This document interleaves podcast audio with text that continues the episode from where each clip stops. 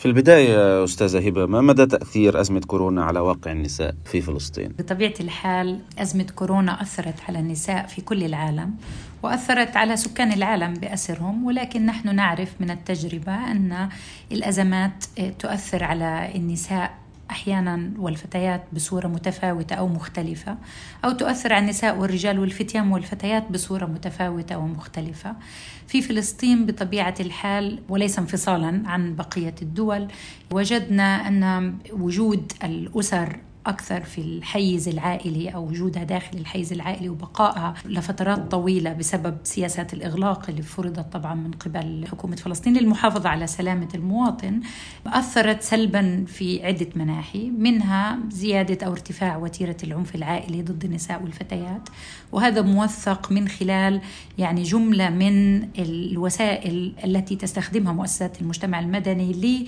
لتوفير خدمات للنساء والفتيات واللي من خلالها لجأت النساء والفتيات للمؤسسات مثل على سبيل المثال خطوط الحماية والإرشاد مثل الاتصال بالمؤسسات مباشرة مثل بعض الدراسات السريعة اللي تم إعدادها واللي عبرت فيها عن زيادة وتيرة العنف العائلي والمفهوم طبعا أنه مرتبط بالبقاء داخل المنازل. أحيانا المنازل بتكون مكتظة بالسكان. علاقات النوع الاجتماعي أو العلاقات داخل الأسر بتكون علاقات غير سوية أو غير إيجابية وهذا كله طبعا أثر في ارتفاع وتيرة العنف العائلي وحقيقة الأسوأ أيضا ارتفاع جرائم القتل. يعني للنساء في الفترة السابقة وهي كلها تعتبر وما تزال فترة الكورونا. يعني في حديث الأرقام متضاربة ولكن المتوسط من 15 ل 17 امرأة وفتاة فقدت حياتها. يعني في الضفة الغربية وقطاع غزة وإن كان الرقم غير دقيق لأسباب مختلفة. يعني منها عنف جسدي ومنها ما ادعي على أنه على خلفية ما يسمى بالشرف ومنها بسبب ميراث أو أسباب اقتصادية يعني بالمجمل هذا ارتفاع كبير جدا وغير مسبوق في فترة تقل عن ست شهور هناك دراسة أعدتها هيئة الأمم المتحدة للمرأة تناولت تأثير الأزمة على النساء هل يمكن أن تحدثينا عن أهم النقاط فيها؟ الدراسة كانت يعني لما بدأت أزمة الكورونا أو كوفيد 19 يعني كان معرفتنا بأزمات سابقة. في فلسطين حدثت سواء كانت أزمات سياسية أو اقتصادية أو نعرف أنه دائما الأثر يكون مختلف على النساء والرجال والفتيان والفتيات. تحديد مثل هذا الأثر وتوصيفه أساسي لتصميم برامج وتدخلات ومشاريع ووضع سياسات قدر الإمكان مراعية للمساواة بين الجنسين أو مراعية أيضا لإعطاء النساء فرص ولتوفيرهم بالحماية والتمكين. فكان لابد من المسارعة بتوصيف الحالة. هي دراسة سريعة أو ما نسميه يعني دراسة أولية ولكن كان الهدف منها الوضع على طاولة صناع القرار بشكل أساسي سواء كانوا متدخلين في مجال العمل الإنساني أو كانوا متدخلين في مجال العمل الحكومي. يعني بنتحدث عن الوزارات المختلفة عن الحكومة بأطيافها إنه ننظر للقضايا الخاصة بالنساء بعين الاعتبار لتغيير التوجهات والسياسات والاستجابة السريعة الطارئة سواء كان من قبل الحكومة أو من المتدخلين الإنسانيين مجتمع مدني ومؤسسات قاعدة إلى غير ذلك. والحقيقة أنه على الرغم من الاعتقاد أنه لا يحدث هذا الأثر بصورة متساوية مع إعطاء المعلومات أو وضع المعلومات على طاولة صناع القرار ولكن أعتقد أنه حدث تغييرات ترتبط سواء ليس فقط نتائج هذه الدراسة نتائج كل عمل المؤسسات اللي مخصصة لقضايا المرأة والمساواة ومنها مثلا عدم في فترة الإغلاق كان من الصعب للنساء اللي تحتاج خدمات الإيواء أن يتم إدخالها لأي مركز حماية وذلك خوف من تفشي المرض. وبالتالي كانت النساء تعجز تذهب إلى الشرطة وكان من الصعوبة بمكان استيعابها داخل الملجأ وتنتهي السيدة بأطفالها في ظروف صعبة جدا. فمع ضغط توفير المعلومات وشكاوى النساء أصبح هناك ميكانيزم أو طريقة معينة لوضع النساء هؤلاء في الحجر فترة ومن ثم استيعابهم داخل الملاجئ. من خلال تدخلاتكم وبرامجكم هل حدث تغيير وتأثير على الواقع؟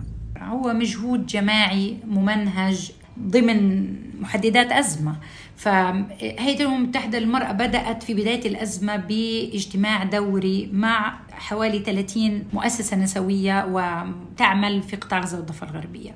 وكان الهدف من هذه الاجتماعات قدر الإمكان مشاركة الخبرات والتجارب وأيضا الاستخلاص أهم التحديات والمشاكل.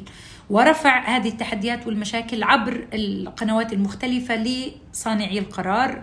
طبعا جزء منهم كما ذكرتم صانعي قرار حكوميين أو من وزارات مختلفة وأيضا صانعي القرار ضمن محددات العمل الإنساني من مزودي الخدمات مباشرة. هناك أزمة اقتصادية عالمية نتيجة الأزمة. هل تأثر تمويل هيئة الأمم المتحدة للمرأة في فلسطين؟ لم نتأثر سلبا لأنه يو أن وومن بطبيعة الحال هي أيضا مؤسسة تنموية ولديها تدخلات إنسانية. فنحن نعمل بالاتجاهين عمل تنموي وعمل إنساني. المؤسسات التنموية عادة لديها خطط واضحة وبرامج لأكثر من سنة. فعدد كبير من برامجنا أصلا تم تأسيسه على ثلاث سنوات سنتين أربع سنوات فأكثر. وبالتالي هذه البرامج مستمرة. وإن كنا قمنا ب قدر الإمكان عمل موائمه بين هذه البرامج والاستجابة لبعض الحاجات الطارئة الموجودة في الميدان. النساء في فلسطين يعانين الكثير نتيجة مشاكل مركبة. كيف ترون المستقبل؟ آه، هل يمكن أن نقول أن هناك أمل؟ دائما يبقى الأمل، أنا يعني أنتمي للمدرسة المتفائلة من في الفكر النسوي. أعتقد إنه النساء الفلسطينيات يتمتعن بالكثير الكثير الكثير من القوة والقدره على آه، التحمل والقدرة على صناعة التغيير. وأنا عندما أنظر للنساء أنا نفسي كناشطة نسوية وأعمل في المجال النسوي لا أرى الهشاشة. يعني أرى دائما القوة القدرة على التغيير وصناعة القرار في مستوياتها المختلفة. يعني في المرأة الفلسطينية صانعة قرار على العديد والعديد من المستويات. هناك الكثير من العوامل التي تعمل ضد يعني تمكين النساء والمساواة بين الجنسين في فلسطين وتزداد الآن. يعني تزداد أيضا هناك هجمات صراحة على العمل النسوي وعلى الناشطات النسويات وهجمات على الفكر الحقوقي النسوي. أيضا أصبحت الآن في المجتمع الفلسطيني ملحوظة في الفترة السابقة. وهذا شيء يعني ممكن أن يدعو للقلق. ولكن أنا أعتقد أنه في فرص دائما هناك فرص. يعني لتمكين النساء هناك الكثير من المرتكزات الإيجابية اللي من الممكن البناء عليها. أولها تعليم المرأة الفلسطينية في فلسطين. أولها وجود مجتمع مدني قوي صاحب صاحب صوت صاحب مساحة.